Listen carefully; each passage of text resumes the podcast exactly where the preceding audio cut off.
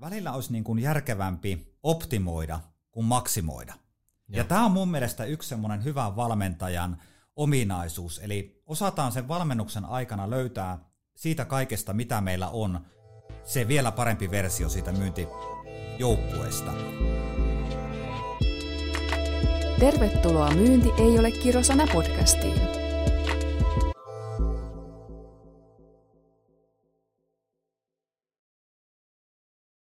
No niin, tervetuloa Myynti ei ole kirosana podcastin pariin. Mun nimi on Atro Hietala ja mä oon yksi podcastin vetäjistä.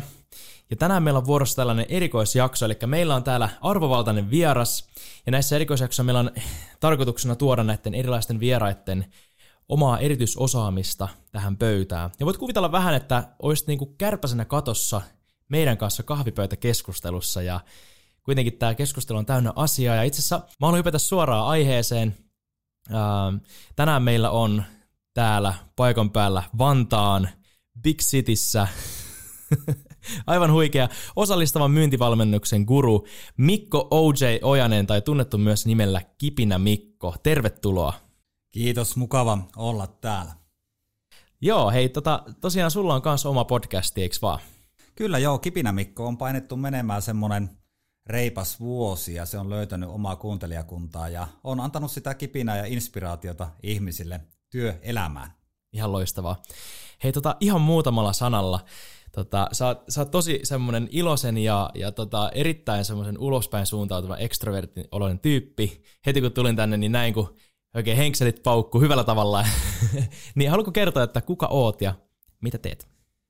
No joo, lähdetään siitä, se on varmasti mukava kaikille kuuntelijoillekin. Eli ensimmäinen juttu, minkä aina kerron itsestäni, on se, että mä oon Haapajärveltä kotosi Pohjois-Pohjanmaalta, eli se murre tulee sieltä. Mä en ole siis savolainen. Toinen juttu, minkä kerron tässä lyhyesti, on se, että mulla on tällainen lempinimi kuin Outsei.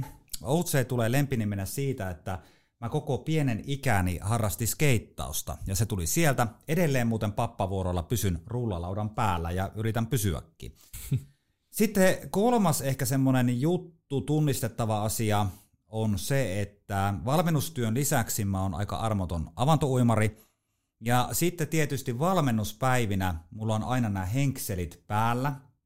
Ja ihmiset kysää se, että hei, mikä tarina täällä oli taustalla.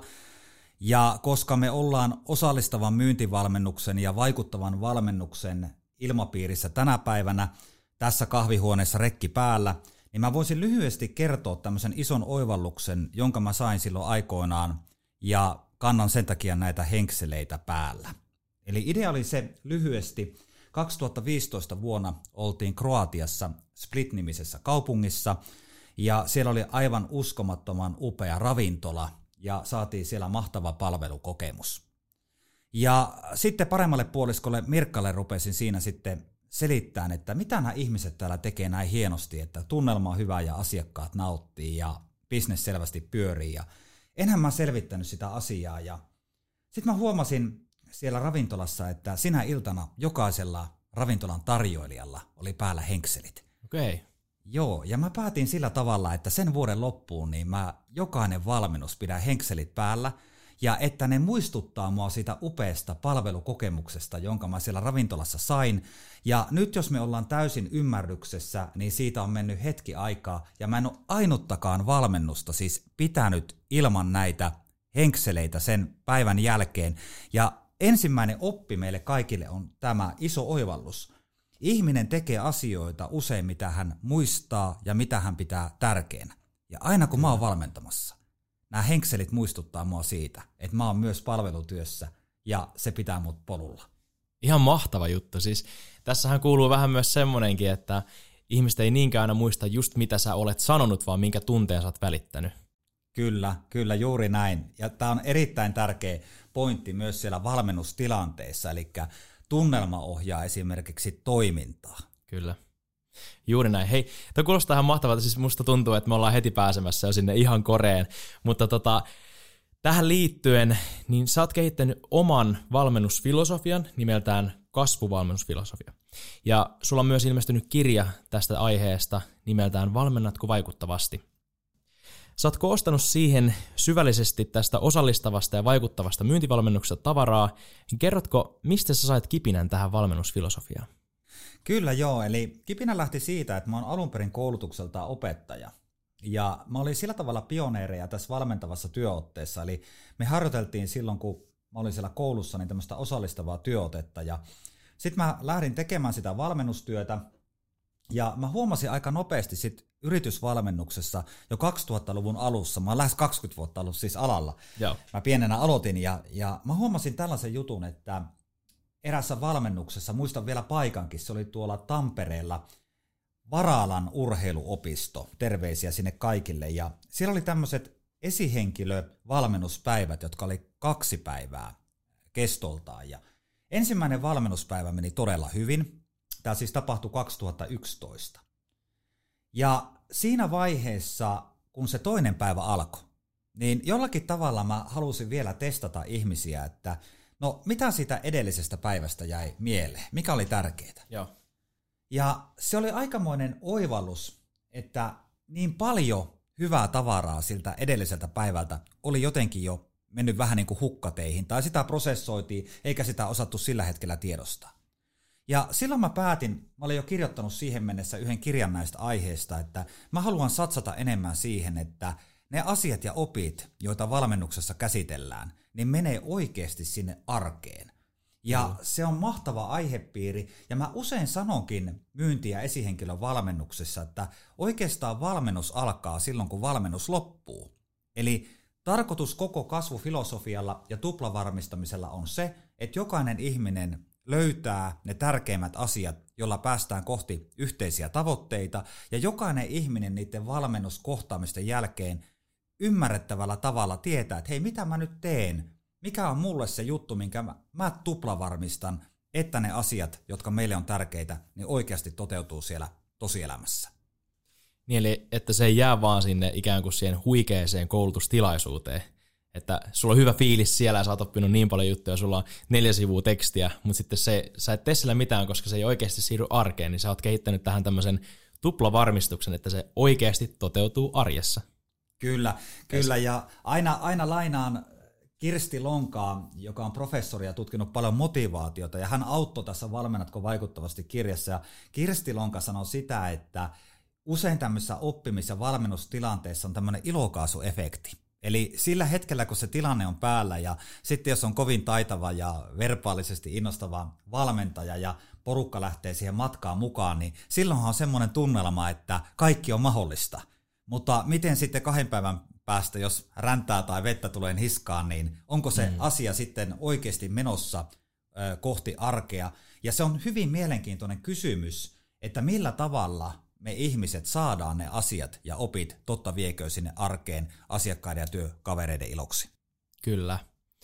Joo, todella paljon herää ajatuksia ja mietin, että mihin suuntaan tästä, kun tässä niin kuin avautuu niin monta eri, eri suuntaa, mihin voisi lähteä viemään keskustelua, mutta mä ehkä, ehkä koska me tehdään myös in-house-gruppina itse myyntivalmennuksia ja käydään, käydään valmentamassa erilaisia eri toimialoilla toimivia yrityksiä ja, ja tota, monesti tulee sitten keskustelua, että onko niin kuin tämmöinen ulkopuolinen myyntivalmennus kuinka relevanttia, niin tuleeko sulla vastaan näitä tapauksia, että, että miksi, eikö me tehdä tätä itsekin?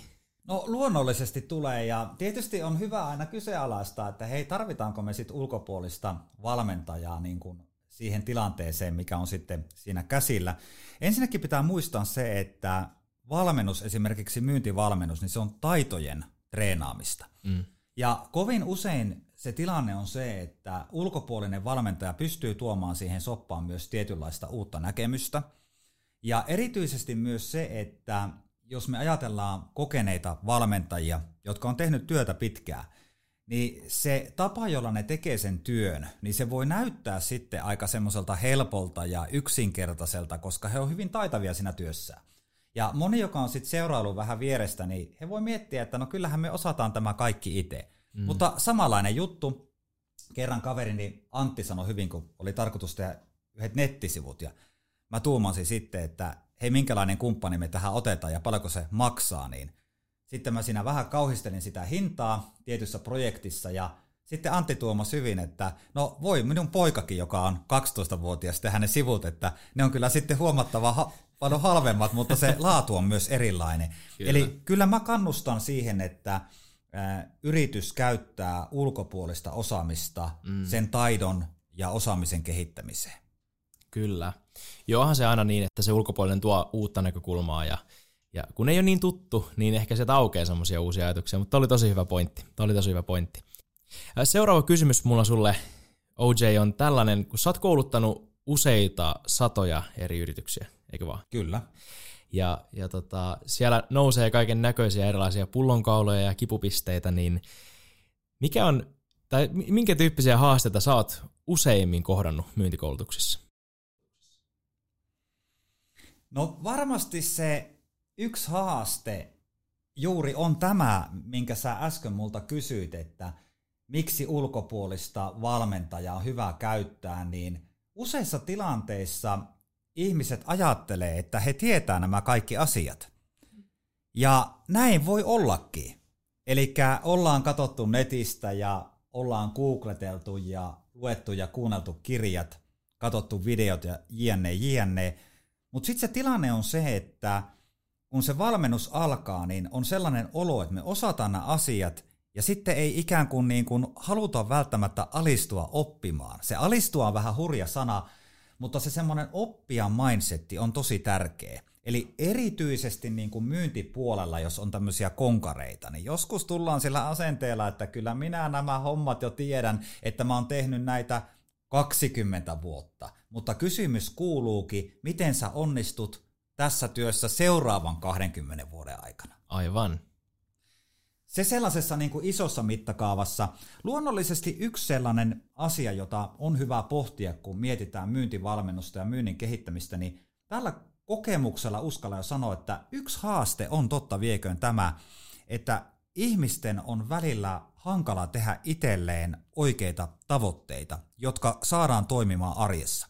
Ja tähän mulla on itse asiassa kuuntelijoille yksi vinkki, jota toivoisin, että pohditte. Se menee tällä tavalla, että aina kun tehdään tavoitteita, niin myynnissä tai sitten muualla elämän osa-alueessa, niin ne tavoitteet pitää sopia siihen elämäntilanteeseen. Eli meidän elämäntilanteet vaihtelee, välillä voi olla stressaavampaa, meidän tavoitteet on silloin vähän erilaisia kuin niissä tilanteissa, kun meillä on kaikki resurssit käytössä. Ja tämä on sellainen asia, että kun tähän osaa keskittyä, niin saahan niitä vaikuttavampia tuloksia siellä henkilökohtaisella tasolla varmasti enemmän. Tuo on tosi viisasta, koska eikö se just on näin, että työ- ja vapaa-aika, vaikka ne on vähän niin kuin erillään, mutta ne on kuitenkin täysin symbioosissa keskenään. No ehdottomasti, että jos nyt ajatellaan vaikka sillä tavalla, että kotona on älytön hässäkkä päällä, siellä tenavat juoksee tai kissat ja koirat ja kaiken näköistä, niin onko se sitten just sillä hetkellä paras projekti lähteä vielä sinne Himalajalle kiipeämään? Sitä kannattaa miettiä. Vai olisiko sille sitten olemassa se parempi aika? Ja jokaisen meidän pitää niin kuin ymmärtää oikeastaan tämmöinen lause, että ihmisellä on aina aikaa tehdä ne tärkeimmät asiat, mutta kenelläkään meistä ei ole aikaa tehdä kaikkia asioita. Ja tämä liippaa mun mielestä myös siihen myyntivalmennukseen, niihin haasteisiin. Eli se, että me ymmärretään, että mihin se meidän resurssi, voimavarat ja energia nyt tällä hetkellä on järkevintä käyttää, että me päästään niihin tavoitteisiin, jota me ollaan myyntijoukkueena esimerkiksi hakemassa. Kyllä. Mekin ollaan puhuttu paljon täällä siitä, että joskus se on vaan niin kuin karu fakta, että me haluttaisiin aina antaa 100 prossaa aina siihen, mitä me tehdään. Et mä teen myyntiä, niin mä haluan antaa 100 prossaa myyntiin, ja, tai mä teen buukkausta, mä teen 100 prossaa siihen, tai valmennusta 100 prossaa siihen. Mutta riittääkö joskus 70 prossaa? Ehdottomasti hyviä kysymyksiä ja oivalluksia tulee, on tällainen ajatus, että hyvä taso pitäisi riittää. Ja nyt kun sä teet työtä esimerkiksi ammattimyyjänä ja sulla on hyvä taso, niin sun pitää ymmärtää, että se sun hyvä taso on monessa tilanteessa myös ikään kuin erinomainen taso. Eli kyllä näin on. Ja Jukka Janonen valmentaja kerran sanoi mulle itse asiassa auttoi yhdessä kirjaprojektissa aikoina, että on mielenkiintoinen näkemys se, että parhaassa tilanteessa meistä voi tulla jopa erinomaisia. Meidän pitää osata antaa niissä tiukoilla hetkillä se paras, mitä meillä on. Mutta täydellisyyden tavoittelu on, on hyvin haastavaa ja pääseekö siihen koskaan, niin se oli hyvä pohdittava asia, jonka Jukka Jaloselta opin. Erittäin hyvä quote. Otan kyllä, kirjoitan ylös. ja terveisiä Jukalle, jos kuuntelet. Tota, joo, ja me, mekin ollaan käytetty täällä semmoista sanontaa, että hyvä pesee parhaan olemalla paikalla niin se on se arjen rutiinit varmasti se, se mikä ratkaisee sen pelin. Ja, ja, tota, ja oikeastaan haluaisin ihan pikkasen palata taaksepäin muutaman, muutaman kysymyksen. Eli tota, puhuttiin tuosta, että siellä on niitä pitkiä konkareita, jotka on 20 vuotta tehnyt tätä työtä ja ne tietää kaikesta kaiken. Niillä on kaikki koulutukset, niillä on vuodesta toiseen hyvä myyntitulos ja ja no välillä totta kai tulee niitä, niitä aikoja, että ei, ei pääse, mutta jos puhutaan niin kuin vuositasosta, niin on hyvä meininki. Ja sitten kun sä sanoit sitä, että 20 seuraavaa vuotta, että miten onnistun siinä, niin mä haluaisin kysyä, että mitä ihan käytännön konkreettista hyötyä myyntivalmennuksesta ja varsinkin tämmöistä oivaltavasta myyntivalmennuksesta on yrityksille? Mitä ihan välitöntä hyötyä siitä saa? Kyllä se välitön hyöty varmasti voisi ensimmäiseksi ajatella isossa kuvassa, eli palataan vähän ensin siihen asiaan, että miksi yrityksen kannattaa hankkia ulkopuolista valmennusta, niin lainataan nyt näitä mestareita suomalaisia, tämä edesmennyt Aki Hintsa, jolta varmasti me kaikki ollaan opittu se homma, että välillä olisi niin kuin järkevämpi optimoida kuin maksimoida. Joo. Ja tämä on mun mielestä yksi semmoinen hyvän valmentajan ominaisuus, eli osataan sen valmennuksen aikana löytää siitä kaikesta, mitä meillä on, se vielä parempi versio siitä myyntijoukkueesta. Kyllä. Vastasinko nyt kysymykseen? Sulla oli siihen vielä jatko. Joo, siis ihan täydellisesti mulla, mulla nousee niin paljon ajatuksia tässä. Siis monet yritykset, varsinkin tällainen yritys kuin Tesla, niin heilläkin on ollut monia tehtaita pitkään kestänyt, että saa uusia tehtaita avattua edes. Mutta sen sijaan, että ne vaan yrittäisi maksimoida pelkästään tulosta, totta kai sehän tapahtuu luonnostaan, mutta he on optimoineet sitä, miten he tekevät sitä, ja he on saaneet paljon enemmän tuotettua autoja. Nyt on siis kysyntähän on aivan niin kuin räjähtänyt tällä hetkellä, mutta sama varmaan pätee jollain tavalla myös tässä myyntivalmennuksessa, että just, että optimoidaan sitä, saadaan tavallaan ne ne arjen rutiinit ja mitä tehdään nyt, kun ne optimoidaan, niin me saadaankin sillä samalla ajalla, mitä käytetään nyt, paljon enemmän tulosta aikaiseksi. Kyllä, kyllä ehdottomasti. Ja nyt joku siellä kuuntelijat sitten miettii, että purista, purista nyt se konkretia esille, että nyt pitäisi saada vielä se viimeinen syy siihen, miksi hankitaan meille niin kuin valmennusta. Niin kyllä se varmasti menee just tähän näin, että se optimointi tarkoittaa henkilökohtaisesti yleensä sitä, että ihminen tässä tapauksessa myyjä ymmärtää sen oman lähtötilanteensa, mistä se ponnistaa siihen mm. parempaan tulokseen. Siinä toimintaympäristössä, missä tällä hetkellä ollaan, niiden työkavereiden ja niiden työvälineiden kanssa, mitä on käytössä. Kyllä. Sen jälkeen ruvetaan katsomaan sitä koko palettia sillä tavalla, että mitä kaikkea ja mihin me voidaan vaikuttaa, millä tavalla me voidaan tukea myyjää paremmin siinä onnistumisessa. Mutta se konkreettia tulee yleensä tässä.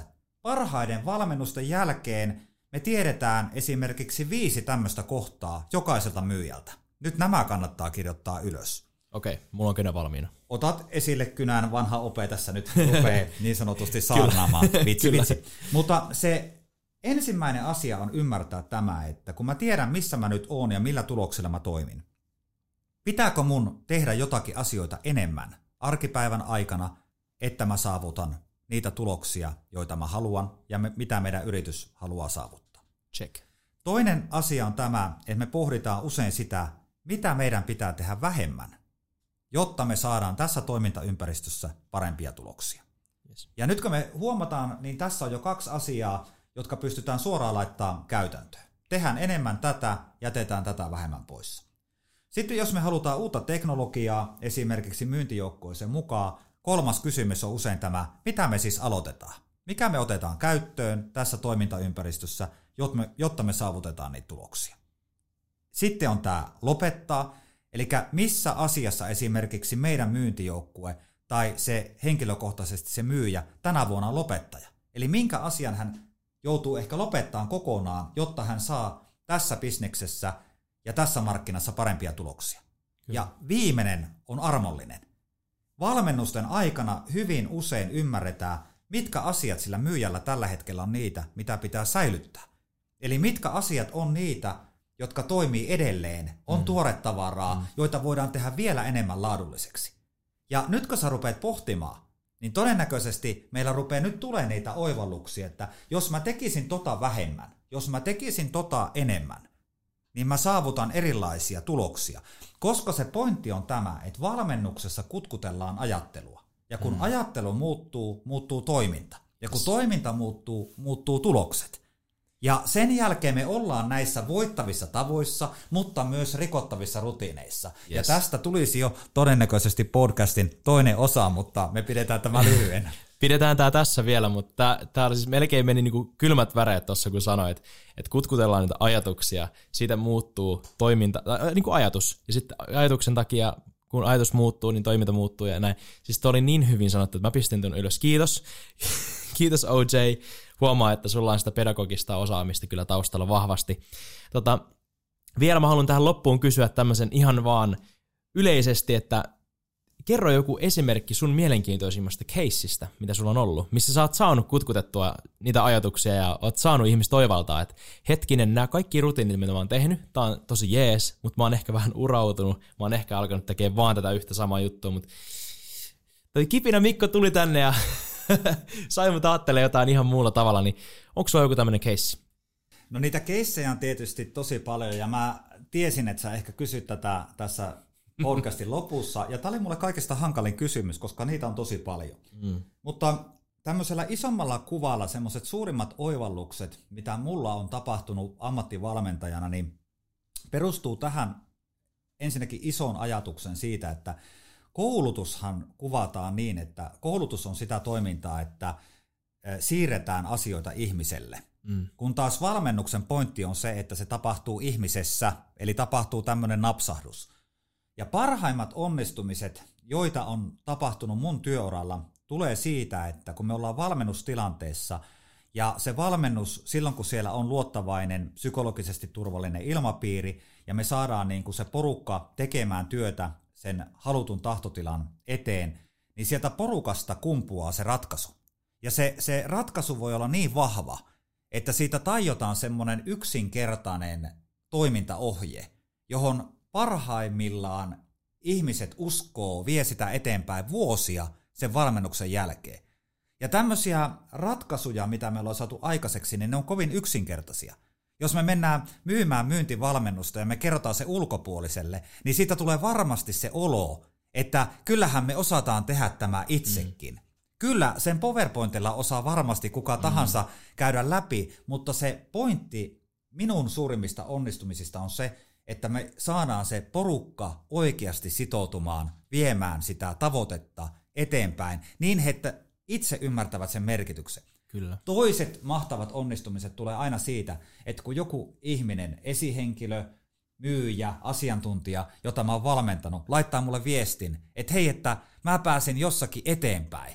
Mä oon päässyt eteenpäin, siitä asiasta oli hyötyä, mitä me silloin valmennettiin, kiitos Mikko. Mm. Ja silloin mä koen jotenkin sitä opettajuutta siinä, että se antaa mulle voimia, että mä teen tätä työtä sen takia, että porukka pärjäisi paremmin. Eli yritän tehdä niin kuin kaikista niitä parempia versioita itsestään, mikä on meille tämmöinen tuttu lause. Kyllä.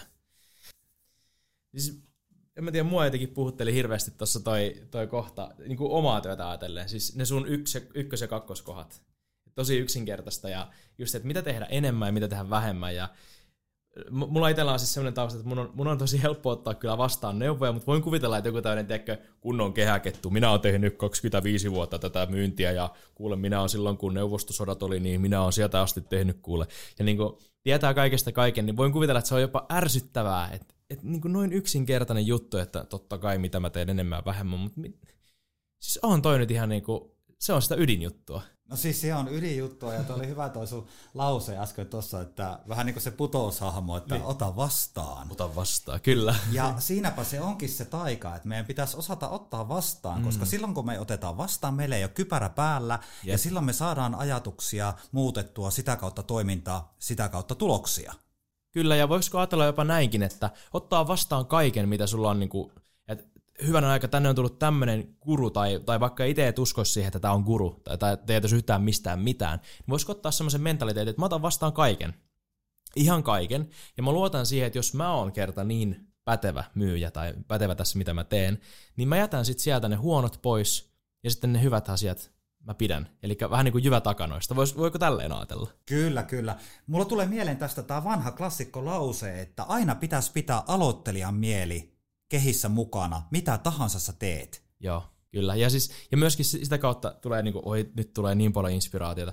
Siis silloin kun aloitti myyntityön, niin ne ekat kuukaudet oli niin kuin, jes, nyt tehdään kauppaa ja ai, että nyt tulee niin kuin, nyt tehdään tulosta ja menee vuosia eteenpäin ja kuukaudet toistavat itseään. Niin lopulta voi käydäkin niin, että siitä tulee vähän sinne urautunut fiilis. Ootko huomannut tämmöistä? Kyllä, ja se on just se yksi juttu, mitä valmennuksessa käydään läpi, että jos on semmoinen paatunut meininki, eli rutiinoitunut mm. rontti, jos näin halutaan sanoa, niin millä tavalla me saadaan se kaveri kutkuteltua sinne uusille poluille, jossa on uudenlaisia päämääriä. Jotenkin nyt kun tämä on niin inspiroiva tämä keskustelu, niin yksi asiakas sanoo viime viikolla mulle aika hyvin, mä jotenkin lainasin näitä juttuja, niin mä sanoin tämmöisen vanhan myös klassikon, että moni meistä mm ottaa sen tutun helvetin, kun tarjolla olisi tuntematon taivas. Erittäin hyvin sanottu. Kyllä, ja toistaa samoja rutiineita ja ajattelee, että tämä varmasti muuttuu tästä, kunhan mä vaan toistan niitä rutiineja vaan enemmän.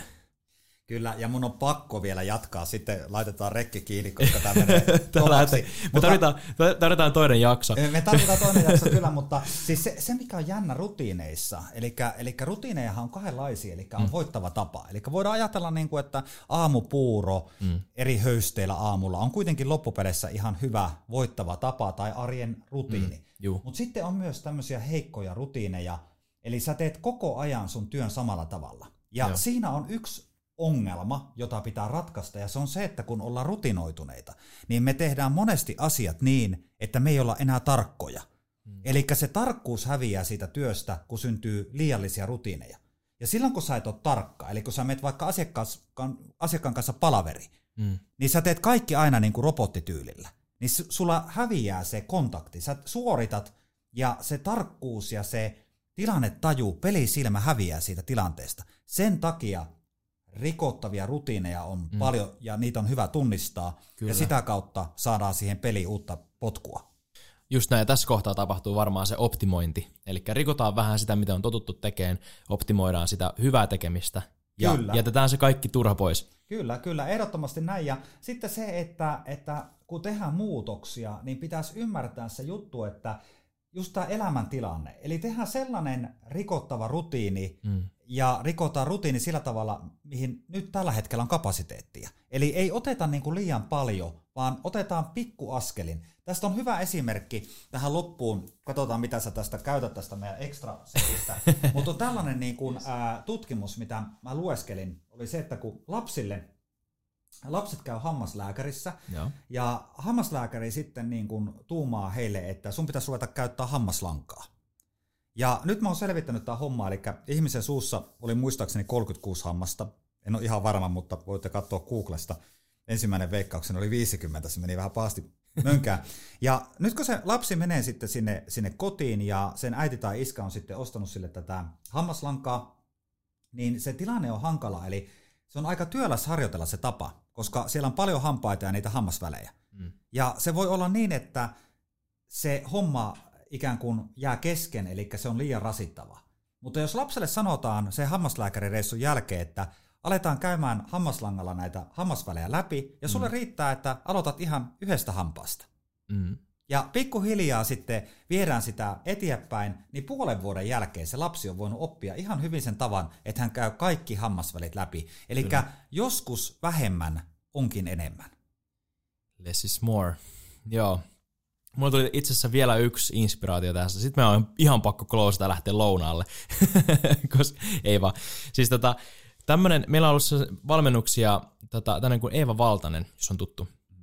On käynyt meillä puhumassa ja, ja tota, kerran, tämmöinen yksi lause jää häneltä mieleen, että aina muutos tarvii aina ikään kuin tilaa, myöskin niin kuin tästä henkistä ja myöskin niin kuin, äh, ihan fyysistäkin kapasiteettia. Eli kun sä lähdet muuttamaan sun niitä toimintamalleja, niin ihmisellä on taipumus siihen, että sit kun se väsähtää tai stressaantuu, niin on helpompi mennä takaisin siihen vanhaan toimintamalliin, koska se on tuttu, turvallinen, ja sitten sä pääset vähän niin säästöliäkillä tekemään sitä. Niin oikeastaan muutos tarvitsee todella paljon energiaa, jotta se pysyy, ja niin kuin vahvat rutiinit. Miten sä oot ratkaissut tämmöisen pullonkaula? Miten sä saat tavallaan valmennuksessa, kun tulee se, että hei, mun pitäisi muuttaa nyt mun toimintamallia X-stä Y-hyn, niin miten sä saat varmistettua, että se Yn ikään kuin ekosysteemi toimii, että se ei ta- tavallaan mene takaisin sinne X. Saatko kiinni? Tosi, tosi kova juttu. Ehkä mä otan tähän loppuun ihan jännittää, että mitä sä tästä bonussetistä nyt sitten käytät, käytät. mutta mä otan erilaisen esimerkin tähän ja ensinnäkin mä tunnustan mun lähtötilanteen, eli kun mä oon illalla kotona, niin mä syön pähkinöitä. Ja nyt sitten tilanne oli se, että kun me tultiin tänä päivänä tänne teidän toimistolle, niin sä toit mukana juuri sattuman kaupalla niitä pähkinöitä, joista mä tykkään. Ja sitten sä laitoit ne tuohon pöydälle ja siinä ne oli ja minähän söin niitä. Ja koska mä oon tunnustanut sen, että mä syön liikaa pähkinöitä ja kun niitä oli tuossa tarjolla, niin minähän söin niitä. Mm. Eli nyt jos mä haluan pois siitä, eli mä syön enemmän tai vähemmän pähkinöitä, tässä tapauksessa minä vähemmän, niin mun pitää osata myös muokata sitä mun ympäristöä sellaiseksi, että se tukee sitä, mikä on mulle tärkeää. Ja sen takia mulla ei esimerkiksi omalla toimiston pöydällä ole näitä pähkinöitä, koska se olisi sitten 24 tuntia ikään kuin pähkinän syömistä. Yep. Tästä on toinen hyvä esimerkki on tämä. Jos sä haluat esimerkiksi lopettaa elämässä karkin syönnin, siitäkin on keskusteltu tänä päivänä täällä teidän tuolla kahvipöytäkeskustelussa, ja sä huomaat, että aina kun sä menet sun omalle officelle, niin sun lempikarkkikauppa on siinä radalla, mistä sä menet töihin. Joo, ja sä kävelet aina siitä ohi, niin pitäisikö vaihtaa ikään kuin leikkisesti sitä reittiä, mm. jotta sulla ei tule sitä mahdollisuutta mennä sinne karkkikauppaan. Mutta tämä oli vain yksi esimerkki siitä. Ja sitten kattokaa vielä, tämä on mielenkiintoinen. Silloin kun tapahtuu repsahdus, silloin kun me mennään takaisin sinne lähtöasetuksiin, josta me halutaan ikään kuin veks, niin meidän pitää myös ymmärtää se, että aina tapahtuu tämmöisiä sivuaskeleita, mm. koska me ollaan ihmisiä. Mm. Ja meidän pitää ymmärtää se, että mitä niistä sivuaskeleista opitaan. Mm. Onko sivuaskeleet yhtä lailla haastavia joka kerta vai huomataanko niissä ikään kuin vanhan koulun repsahduksissa jotakin sellaista, että siellä nähdään jo kuitenkin pientä muutosta. Eli ollaan myös armollisia sen oman kehittymisen suhteen. Toi on tosi hyvä pointti ja mä uskon, että tuosta nimenomaan saa sitten voimaa siihen niistä pienistä positiivisista kokemuksista, onnistumisista. Se on niin kuin lumipaloefekti siinä mielessä, että se lähtee se positiivinen kierre päälle. Ja se on varmaan, mitä sä haet tälle. Kyllä. Ja sitten, sitten sieltä tulee se positiivinen kierre, eli me saadaan ympäristöstä tai meidän valmentajalta palautetta siitä, joka tukee, että hei sä olet matkalla – ja sitä kautta, kun se itseluottamus kehittyy ja se mm. ymmärrys niistä omista toimintatavoista, sitä enemmän meillä on mahdollisuus muodostaa itsellemme pysyviä, voittavia tapoja ja toimintatapoja. Erittäin hyvin kiteytetty. Huh, kiitos tästä setistä. Siis tää oli, tää oli ihan mahtava, tämmöinen pieni ekstrasetti tähän loppuun. Mutta joo, mä suosittelen ehdottomasti tällä puheella, että ota yhteyttä OJihin. Mikä su, mistä sut saa kiinni helpoiten?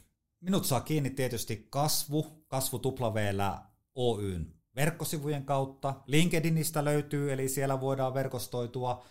Ja varmasti tuolta Eiran rannasta myös kylmävesiuinnin yhteyksistä. Facebookista löytyy ryhmä Eiran rannan kylmävesi uimarit, liity sinne, niin varmasti kohdataan. Kyllä. Jes, mahtava. Pistäkää lisää viestiä hei OJlle ja toki tänne saa Inhouse Groupille kans laittaa. Laittakaa podcasti seurantaan, laittakaa sitä follows-nappulaa sieltä, räjäyttäkää se nappula ja pistäkää atraetinhouse.fi palautetta. Jos tuli mitään mieleen, niin jatketaan keskustelua, mutta hei, tässä kohtaa kiitos Mikko, kiitos siis Kipinä Mikko, OJ. Oli ihan mahtavaa, että sä olit täällä meidän vieraana. Kiitos, kiitos. Hyvä. Ja erittäin mukavaa kevään alkua kaikille kuuntelijoille. Tämä oli Myyntiölle kirjoisana podcast ja nähdään ja kuullaan seuraavassa jaksossa.